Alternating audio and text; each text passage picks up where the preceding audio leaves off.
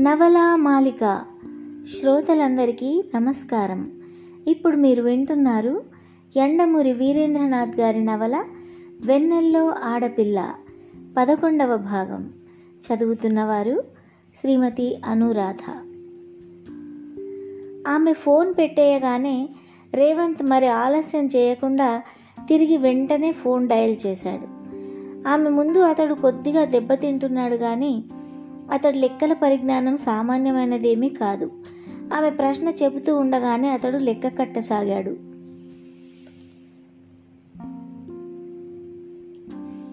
మొదటి అంకెకి రెండో అంకెకి ఎనిమిది రెట్లు అనగానే అవి ఒకటి ఎనిమిది అని తెలిసిపోయింది.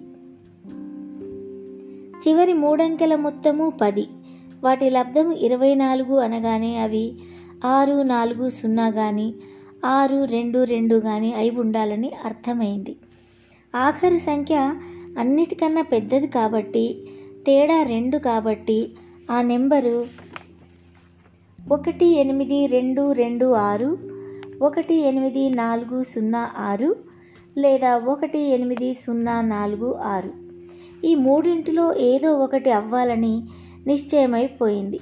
ఫోన్ దగ్గరికి లాక్కొని ముందు మొదటి నెంబర్కి ఫోన్ చేశాడు. హలో అన్నాడు అవతల నుంచి. ఇప్పుడు అమ్మాయి అక్కడి నుంచి ఫోన్ చేసింది. అమ్మాయా అసాధ్యం. ఎవరో ఆడగొంతుతో చేసి ఉంటారు అంటూ నవ్వాడు అవతలి వ్యక్తి. రేవంత్ కోపం దిగమింగుకుంటూ అంత నిశ్చయంగా ఎలా చెప్పగలరు? అని అడిగాడు. ఇది పిచ్చాసుపత్రి కాబట్టి అంటూ ఫోన్ డిస్కనెక్ట్ చేశాడు అవతలి వ్యక్తి. రేవంత్ తనను తను తిట్టుకుంటూ రెండో నంబర్కి ఫోన్ చేశాడు.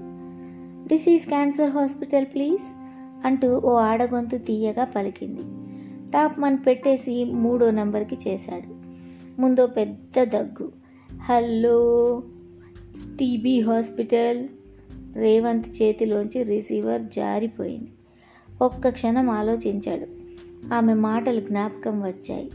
తెలివైన వాళ్ళు ఏ విధమైన రిస్కు తీసుకోరు. తార్కికంగా ఆలోచిస్తారు. వెంటనే టెలిఫోన్ డైరెక్టరీ తీసుకుని ఆ మూడు ఆసుపత్రుల నెంబర్లు చూశాడు. ఆ అమ్మాయి టెలిఫోన్ దగ్గరే ఉండి తనకి పిచ్చాసుపత్రి అని చెప్పిందేమోనని. మూడు ఆసుపత్రుల నెంబర్లు వరుసగా ఒకటి ఎనిమిది రెండు రెండు ఆరు ఒకటి ఎనిమిది నాలుగు సున్నా ఆరు ఒకటి ఎనిమిది సున్నా నాలుగు ఆరు. అంటే తనే నెంబర్ తప్పుగా లెక్క కట్టాడనమాట ఇంకేదో నెంబర్ ఉండాలి. రేవంత్ కాగితము కలము తీసుకుని పజిల్ సాల్వ్ చేయబోతూ ఉంటే సీతారాం వచ్చాడు. సీతారాంకి నలభై ఏళ్ళు ఉంటాయి మనుషులో సినిజం కొట్టొచ్చినట్లు కనపడుతుంది. పారాసైకాలజీ బాగా చదివానని చెప్పుకుంటూ తిరుగుతూ ఉంటాడు. నుదుట బొట్టు మొహం మీద వెకిలి నవ్వు ఆభరణాలు. మిమ్మల్ని ఒక సాయం కోరదామని వచ్చాను సార్ అన్నాడు రాగానే. ఏమిటి? అన్నాడు రేవంత్ తొందరగా అతన్ని వదిలించుకునే ఉద్దేశ్యంతో. మీరు రాసిన పుస్తకం మీరేమీ అనుకోకపోతే నాకు అంకితం ఇవ్వాలి.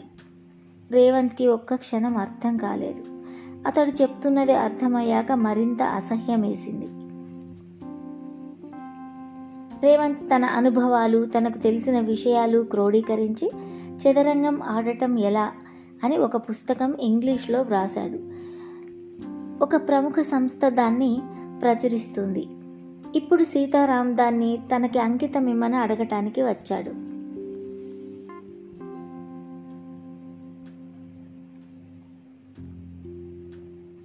రేవంత్ అతి కష్టం మీద తనని తాను కంట్రోల్ చేసుకొని చూడు సీతారాం అంకితం అనేది ఇష్టమైన వ్యక్తులకి ఆప్యాయంగా ఇచ్చేది. అంతేకాని అడిగి పుచ్చుకునేది కాదు. నాకు మరింత కోపము అసహ్యము పుట్టి తిట్టక ముందే ఇక్కడి నుంచి వెళ్ళు అన్నాడు. మీరు నలుగురికి తెలిసిన వాళ్ళు మీలాంటి వాళ్ళు కాస్త నా గురించి వ్రాస్తే నాకు గుర్తింపు వస్తుంది. బీదగా నవ్వుతూ అన్నాడు. సీతారాం చిన్న చిన్న ఆర్టికల్స్ వ్రాస్తూ ఉంటాడు. కీర్తికాంక్ష ఎక్కువ. రేవంత్ ఓర్పుతో చేతిలో కళ అంటూ ఉంటే గుర్తింపు ఎప్పటికైనా వస్తుంది. అంతేగాని ఇలా అంకితాలు అడిగి తీసుకోవటం వల్ల రాదు. ఇక వెళ్ళు అన్నాడు. అతడు కదల్లేదు. జేబులోంచి వంద రూపాయలు తీసి బల్ల మీద పెడుతూ ఇది ఉంచండి అన్నాడు. ఆ మరుక్షణం అతడు గాలిలోకి లేచాడు. కాలర్ పట్టుకుని అతడిని గాలిలోకి లేపుతూ రాస్కెల్ నిన్ను నిన్ను అంటూ వెళ్ళు ఇంకెప్పుడు ఇలా చెయ్యకు అని వంద రూపాయల నోటు అతడి జేబులో తిరిగి కుక్కి ఇది ఒక రోజు నా లంచ్ ఖర్చు మైండ్ ఇట్ నా గెట్ అవుట్ అని అరిచాడు. సీతారాం బాధపడలేదు. అదే సెల్ఫ్ పిటి నవ్వుతో క్షమించండి సార్ అన్నాడు. గెట్ అవుట్ ఉచ్చస్వరంతో అన్నాడు రేవంత్. అతడు వెళ్ళిపోయాక ప్యూన్ని పిలిచి మళ్ళీ వీడి ఛాయలకు వస్తే లోపలికి రానివ్వకు అని చెప్పాడు. దాదాపు మెడ పట్టుకొని బయటకి గెంటబడ్డ సీతారాం ఆ గదిలోంచి బయటపడే వరకు ఆ జాలి నవ్వుతోనే గడప దాటగానే ఆ నవ్వు మాయమై వికృతంగా మారింది. ఒక్కసారి తల తిప్పి రేవంత్ గది వైపు చూశాడు. తల పంకించి బయటకు వెళ్ళిపోయాడు. ఆ మాట పట్టుకొని ఇంత దూరం వచ్చారా? అంది సులోచన. కాదనుకోండి మాలిషియస్ కాల్ గురించి సాయం చేసినప్పుడే మీ కంఠం నచ్చింది. అప్పుడే ఎక్స్చేంజ్ చూడడానికి వస్తానండి అని అడుగుదామనుకున్నాను కానీ బాగుండదని ఊరుకున్నాను. రెండవసారి ఈరోజు కూడా మీరే ఫోన్లో తటస్థపడడంతో ఇది యాదృచ్ఛికం కాదని దేవుడే మనం కలుసుకోవటానికి ఇష్టపడుతున్నాడని అనుకుని పేరు అడిగాను. మీరు చెప్పేశారు నేను వచ్చేశాను అన్నాడు జేమ్స్. అదేదో సర్వసామాన్యమైన విషయంలా. ఈ మాటలకి ఆమె అతడి మొహంలోకి చూసింది. అతడి మొహం భావరహితంగా ఉంది. మా సూపర్వైజర్ ఏమన్నా అంటుందో ఏమో. పర్లేదులేండి వెళ్ళిపోదాం అన్నాడు. నిజానికి అతడికి ఎక్స్చేంజ్ చూడాలన్న ఆశ ఏమీ లేదు. ఆమెను చూడాలనే తప్ప. ఆమె ఒక్క క్షణం తటపటాయించి కొంచెం ఆగండి అని లోపలికి వెళ్ళి తిరిగి వచ్చి రండి అంది. ఇద్దరూ లోపలికి వెళ్ళారు.